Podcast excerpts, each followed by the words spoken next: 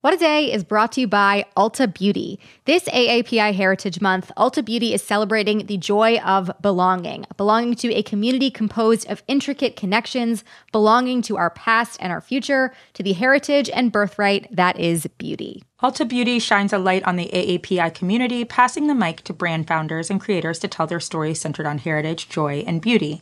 They carry AAPI owned and founded brands like Live Tinted, Peach and Lily, Glamnetic, Tree Hut, and more. Shop AAPI owned and founded brands at Ulta Beauty stores and Ulta.com.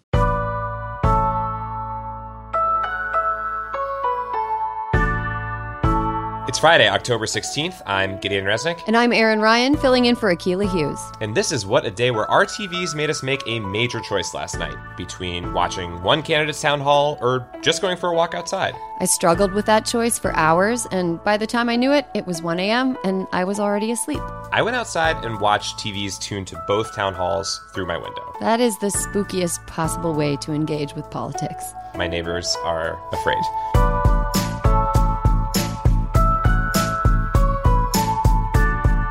On today's show, the state of the COVID economy, what is next for Amy Coney Barrett, then some headlines. But first, the latest. If they vote out before the election, you are open to expanding the court? I'm open to considering what happens from that point on. You know, you said so many times during the campaign, all through the course of your career, it's important to level with It the American but George, people. if I if I say no, no no matter what answer I gave you, if I say it, that's the headline tomorrow. It won't be about what's going on now, the improper way they're proceeding. Just this week, you retweeted to your 87 million followers a conspiracy theory that Joe Biden orchestrated to have SEAL Team 6, the Navy SEAL Team 6, killed to cover up the fake death of bin Laden. Now, why would you send a lie I know like that nothing to your about followers? it. You Can I- retweeted That was a retweet. That was a, an opinion of somebody, But- and that was a retweet. I'll put it out there. People can decide for themselves. I don't the take a position. You're not like someone's crazy uncle who No, can no, just retweet no. whatever. That was a retweet. Oh my God. So much whiplash going between those two clips. You get a clip of Joe Biden's town hall on ABC last night where he is being an adult, responding to questions about specific things specifically, and Donald Trump yelling about retweets. It was a lot. These two events happened at the same time last night. And you know what? Luckily, I was the one that got to watch the Biden town hall. And I have to say, you really have to switch gears between listening to the two clips of them. Yeah, I mean, like our country's beautiful boaters, I was stuck with Trump, uh, which is, I suppose, what I get for letting you pick first. Gideon, I just have to say props to you for being a really gracious host and letting your preference for Biden be known, but then saying you can pick Erin and then letting me just be like, no, I pick Biden. It was great. I make a lot of sacrifices for this country. What can I say? I mean, you know, and and the town hall that you watched, which I was able to glean from Twitter, Trump was his usual liar, combative self, which didn't look really good opposite Savannah Guthrie as the moderator if he's trying to win over white suburban women voters. Biden was also his usual professional self. So. Not sure much changed about the race from those two town halls, but next week we might get one more debate from these guys uh, God willing, Satan willing, some force willing. But in other news, we got additional unemployment numbers yesterday indicating again that the economy is still far away from recovering to pre pandemic levels. Let's go through the top lines. Yeah, so 885,000 Americans filed new claims this past week, according to the Labor Department, which is an increase actually from the week before. And it's been hovering around that 800,000 level for several weeks, which is less than the height of things this spring, but still record levels historically speaking.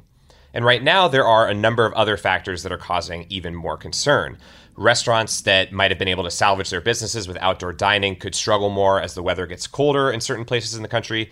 The country is also seeing a major uptick in COVID cases overall right now, which could lead to more closures. And additional federal aid is long gone with no immediate solution in sight. More on that point in just a bit.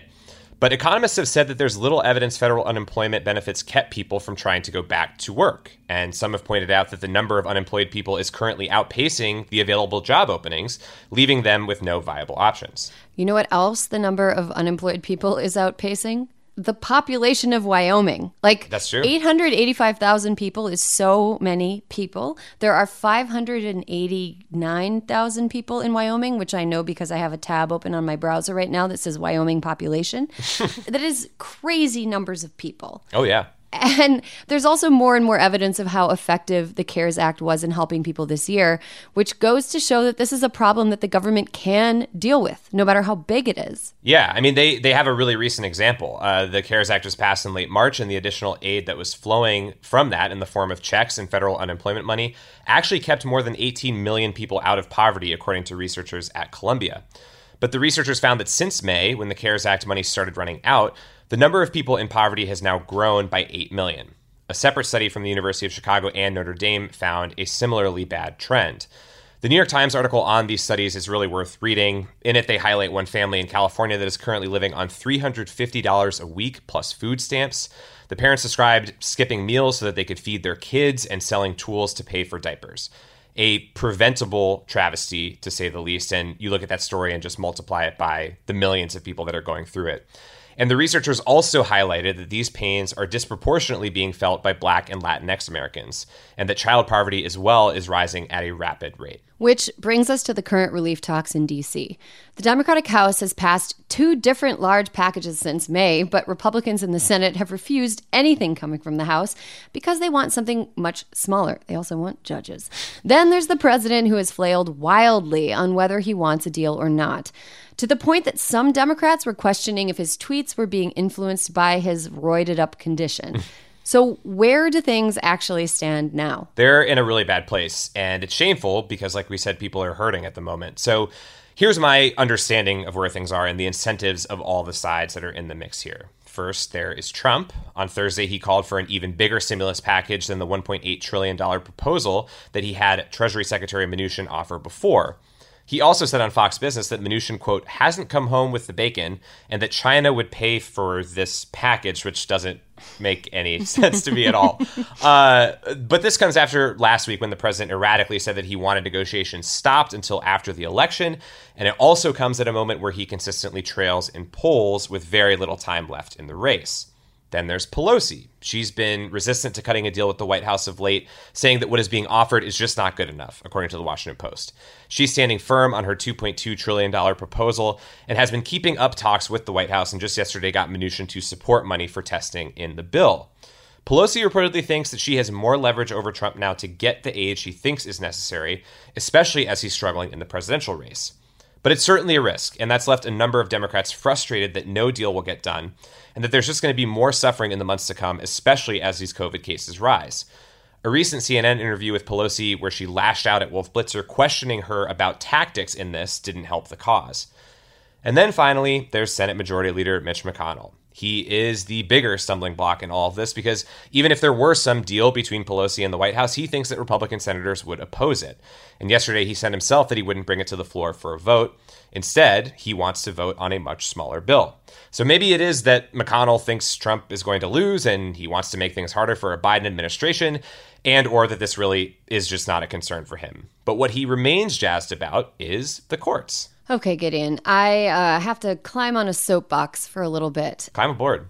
Look, I think what is happening right now is a really perfect encapsulation of why regular people fucking hate Washington. Oh, yeah. This isn't a game. If you're a kid and you don't know when the next time is that you're going to eat, that impacts your mental health in a way that lasts for your entire life. And to Mitch McConnell, this is a fucking game. I'm sorry, this isn't a game. To the people that are actually living out the results of policies that are enacted by people who will never actually be impacted by those policies, it's not a fucking game. This makes me furious and I could I could just rant for an hour. Maybe after this, I'll go into my ranting closet at home and just yell about the space between people in Washington making the laws and the people in the rest of the country who are impacted by the laws. But we need to move on. Moving on to the courts. Yesterday, the Senate Judiciary wrapped up their confirmation hearings for Judge Amy Coney Barrett. There wasn't a ton of news or surprises from the final day, which was just witness testimony, but seeing things move ahead was nonetheless upsetting to the millions of Americans concerned about Barrett's beliefs on reproductive rights, on voting rights, gun rights, election integrity, global warming, and, well, pretty much everything. But you know who wasn't that upset? Ranking Democratic Committee member Dianne Feinstein. Mr. Chairman, I just want to thank you Uh, this has been one of the best set of hearings that I've participated in. And I want to thank you for your fairness and the opportunity of going back and forth. It leaves one with a lot of hopes, a lot of questions, and even some ideas, perhaps some good bipartisan legislation we can put together to make this great country even better. So thank you thank so you. much for your leadership. I mean, that sounds pretty helpful to a guy in a Senate race right now, mm. to me. Just that clip alone. But yeah. I mean, is she doing VO for his reelection campaign against a Democrat? Uh, yeah. What the fuck? Uh, complimenting the man spearheading the process that many of her fellow Senate Democrats and many Democratic voters believe is a sham wasn't the last bad idea Senator Feinstein decided to try out in front of TV cameras yesterday. After the hearing adjourned, Di-Fi was seen masklessly shaking hands and embracing Lindsey Graham, as if their teams had just played off against each other in a regional volleyball tournament. Oh, and also that we're not in the middle of a goddamn deadly pandemic. After what she said before, a friendly wave would have done more than enough, communicated the same sentiment. It's like, don't add insult or you know, health problems to injury here. Or shoot him a text. Shoot him a text when you get out of the chambers. Be like, sorry, I had to be so cold. This is something my constituents are very upset about, and acting as though this is all fine is insulting to them. Aside from health risks, in response to Feinstein's offensive display of civility, progressive groups have had enough. The Twitter account for Indivisible tweeted Senator Feinstein's behavior today was a perfect summation of why we can't just elect Democrats. We need to hold them accountable too. And WAD listeners will remember that yesterday we talked to Brian Fallon, the executive director of Demand Justice, about the courts. Well, following the hearings, his group issued a statement demanding that Feinstein be removed from her leadership position on the Senate judiciary and be replaced by somebody who isn't going to try to cure what ails this country with raw dog COVID hugs. Mm. I know you think that's gross, but. Because it is. It's a gross phrase. It's accurate.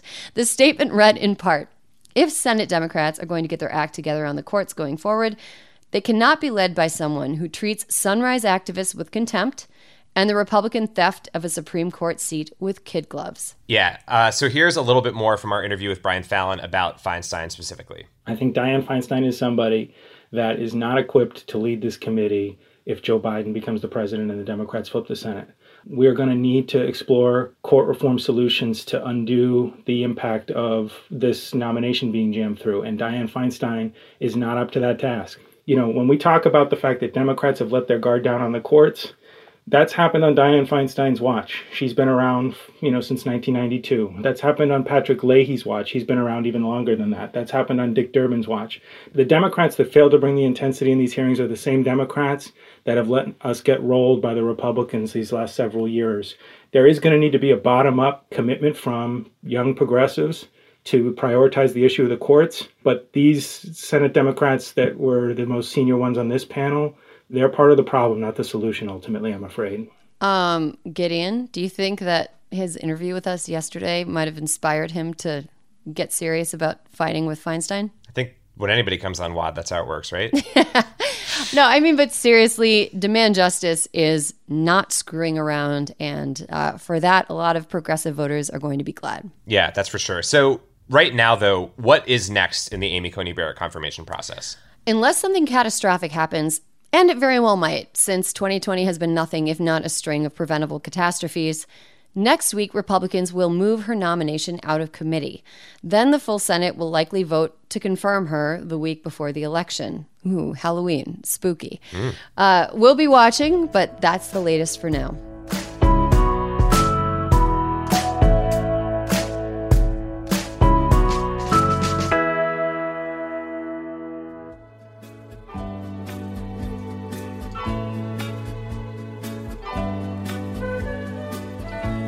It is Friday, Wad Squad, and for today's temp check, we're looking ahead to Thanksgiving, a holiday many are considering not celebrating or celebrating differently because of the pandemic. Infectious disease expert and Tony the Voice former star, Dr. Anthony Fauci, weighed in on this dilemma this week, telling CBS, quote, you may have to bite the bullet and sacrifice that social gathering unless you're pretty certain that the people you're dealing with are not infected.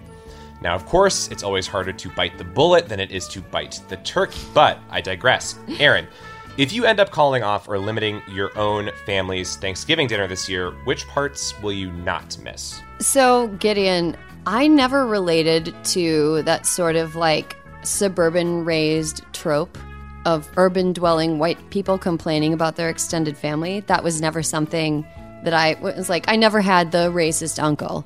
I had the communist uncle, you know, like Hell yeah. it, it never, it never quite was something where it was like, oh man, I'm going to have to hang out with somebody who likes George Bush. No, I would have to hang out with uncles who would not shut up about how much they hated the Iraq war. The reason that I don't go home for Thanksgiving, which I've shared on my podcast, Hysteria, before, is that I am from rural northern Wisconsin. And in rural northern Wisconsin, the week of Thanksgiving is also the opening week of deer hunting season. Now, my family are hunters. Uh, my dad hunts, his brothers all hunt, my brother hunts. And so to go home Thanksgiving week is to basically enter a deer slaughter zone where mm. you can't go anywhere without like the smell of mammal blood. Love it. You can't you can't drive through town without coming up at a stop sign behind a guy with three deer carcasses in the bed of his truck.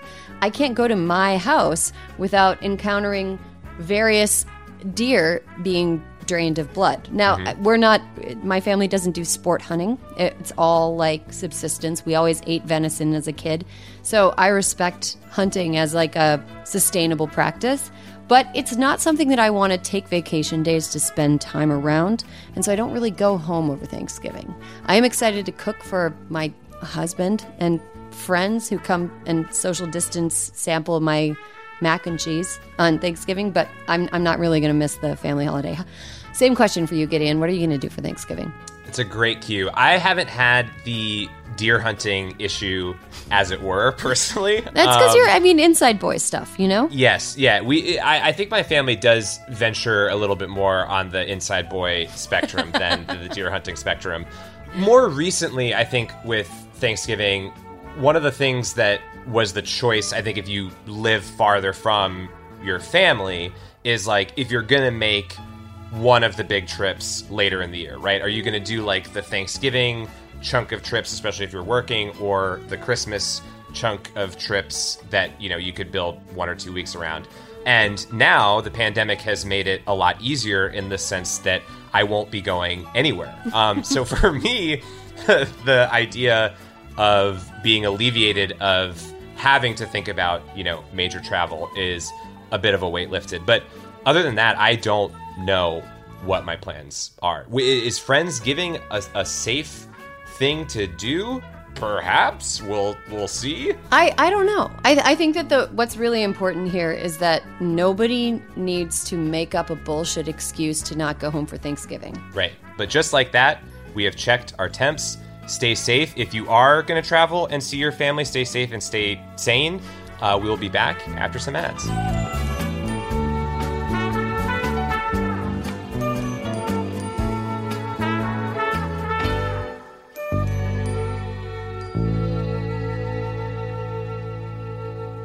What a Day is brought to you by Monarch Money.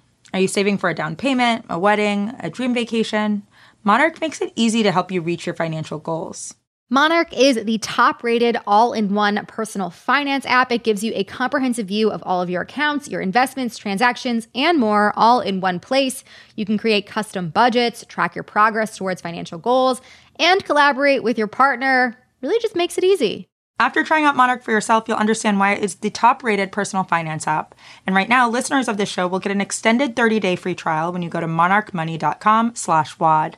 That's M O N A R C H M O N E Y dot com slash WAD for your extended 30 day free trial. What a Day is brought to you by Fast Growing Trees. Fast Growing Trees is the biggest online nursery in the US with more than 10,000 different kinds of plants and over 2 million happy customers. They have everything you could possibly want, like fruit trees, palm trees, evergreens, houseplants, and so much more. Plus, Fast Growing Trees makes it easy to order online, and your plants are shipped directly to your door in one to two days. And along with their 30 day Alive and Thrive guarantee, they offer free plant consultation forever. We love fast growing trees here. I keep telling you that the mini plants that I've gotten from these folks are yet hanging on. Um, and that's not because I have a green thumb, okay? This spring, Fast Growing Trees, they have the best deals online, up to half off on select plants and other deals. And listeners to our show get an additional 15% off their first purchase when using the code WAD at checkout. That's an additional 15% off at fastgrowingtrees.com using the code WAD at checkout. Fastgrowingtrees.com, code WAD. Offer is valid for a limited time. Terms and conditions may apply. This show is sponsored by BetterHelp. Therapy is a safe space to get things off your chest and to work through whatever's weighing you down. If you're thinking of starting therapy, give BetterHelp a try. It's entirely online and designed to be convenient, flexible, and suited to your schedule. Just fill out a brief questionnaire to get matched with a licensed therapist and switch therapists anytime for no additional charge therapy is great for you know you know that thing that just is like sitting on your shoulder you can't get over it and you just sometimes need somebody to talk through it with? Therapy can be helpful for that you all okay? You got to get it off your chest you know? And you can do that with betterhelp. So visit betterhelp.com slash wad today to get 10% off your first month. That's 10% off your first month at betterhelp h-e-l-p dot com slash wad Let's wrap up with some headlines. Headlines. Thailand declared a state of extreme emergency in Bangkok yesterday morning in response to another day of massive anti government protests. Tens of thousands of protesters gathered at the capital anyway, holding up the three finger salute they've co opted from the Hunger Games series. Protests have gone on for months now, with activists demanding to reform the monarchy in parliament, but this week's protests are the first to be held while Thailand's king and queen are in the country. They're usually abroad. Honestly, if I were a king or a queen, I would also usually be abroad. Mm. Since the emergency decree was issued, riot police have been breaking up peaceful protests and arrested at least 20 student leaders. The declaration also bans gatherings of more than five people and any news publications or online messages that, quote, harm national security. Mm. Pretty much every government organization had a bad time this year, but the CDC had one of the worst. A ProPublica report published yesterday describes part of what made that year so bad, and in particular, how the White House turned the CDC into a tool to advance Trump's agenda. Veteran specialists were often marginalized, silenced, or reassigned just for doing their job and no one at the agency had faith in Trump's appointee, Dr. Robert Redfield, as their director.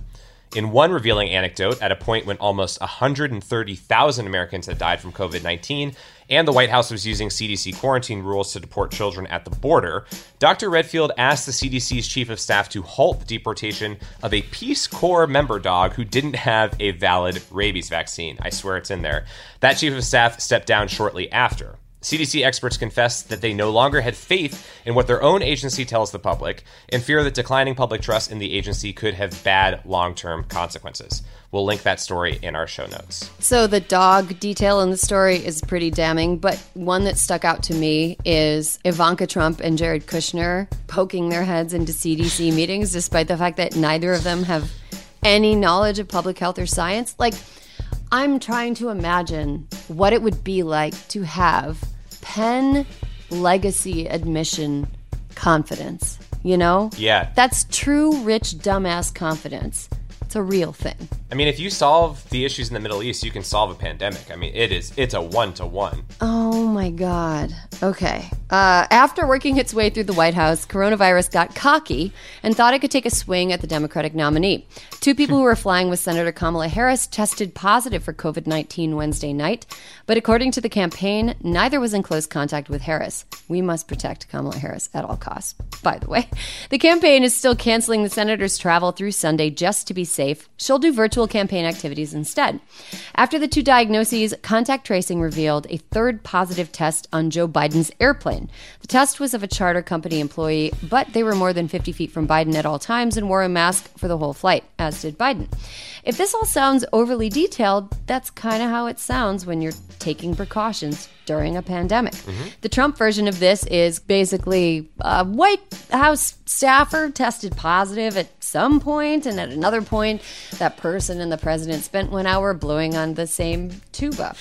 Both Biden and Harris tested negative yesterday, and Harris is set to return to the campaign trail on Monday. One quick quibble with that copy is I don't believe that anybody in that White House knows how to play an instrument, much less the tuba. I did, though, blow on this tuba, so I will be getting a test very shortly.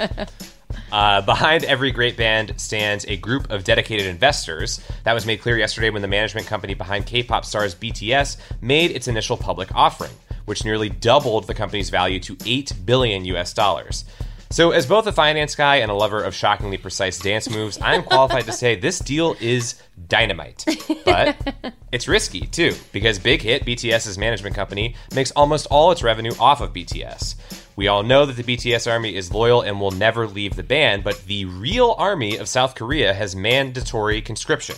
And as early as next year, BTS members could start getting called up to serve their 18 months. What impact that could have on Big Hit stock is unclear. Basically, potential stockholders will have to ask themselves a question Do you want to play it safe and put your money in a boring ass company that makes air conditioner parts? Or do you want to take a chance and be part of a movement? You know, Gideon, I have many thoughts on this. Uh, one of which is the fact that big news earlier this week was the Democrats and the Biden Harris campaign's like massive fundraising haul. I think they raised like a billion dollars this year. One billion. The company that manages BTS is now worth eight billion dollars. I feel like the Democrats just need to invest in forming a boy band. Yes. Then I won't get more emails that are like, Erin, I can't afford a bus ticket back to DC and I just need $8 if you can donate tonight. We just need to be a boy band. And I think the moral of the story is BTS rocks. And Oh. those are the headlines. 100%. 100%. That's all for today. If you like the show, make sure you subscribe, leave a review, bite the turkey, and tell your friends to listen. And if you're into reading and not just the rising price of BTS stock like me, What a Day is also a nightly newsletter. Check it out and subscribe at crooked.com slash subscribe. I'm Erin Ryan, I'm Gideon Resnick. and please, Please don't, don't share, share a, a tuba. tuba. It's unsanitary normally, and especially now.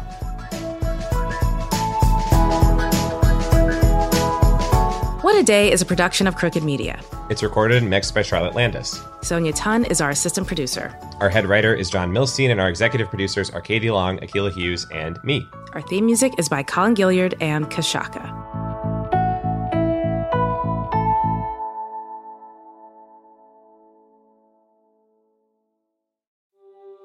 Explore the world's hidden wonders on the Atlas Obscura podcast. A village in India where everyone's name is a song, a boiling river in the Amazon, a spacecraft cemetery in the middle of the ocean. Every day, the Atlas Obscura podcast will blow your mind in 15 minutes. You can find it on the SiriusXM app, Pandora, or wherever you get your podcasts. And don't forget to follow the show so you never miss an episode. you can host the best backyard barbecue. When you find a professional on Angie to make your backyard the best around. Connect with skilled professionals to get all your home projects done well. Inside to outside, repairs to renovations. Get started on the Angie app or visit Angie.com today. You can do this when you Angie that.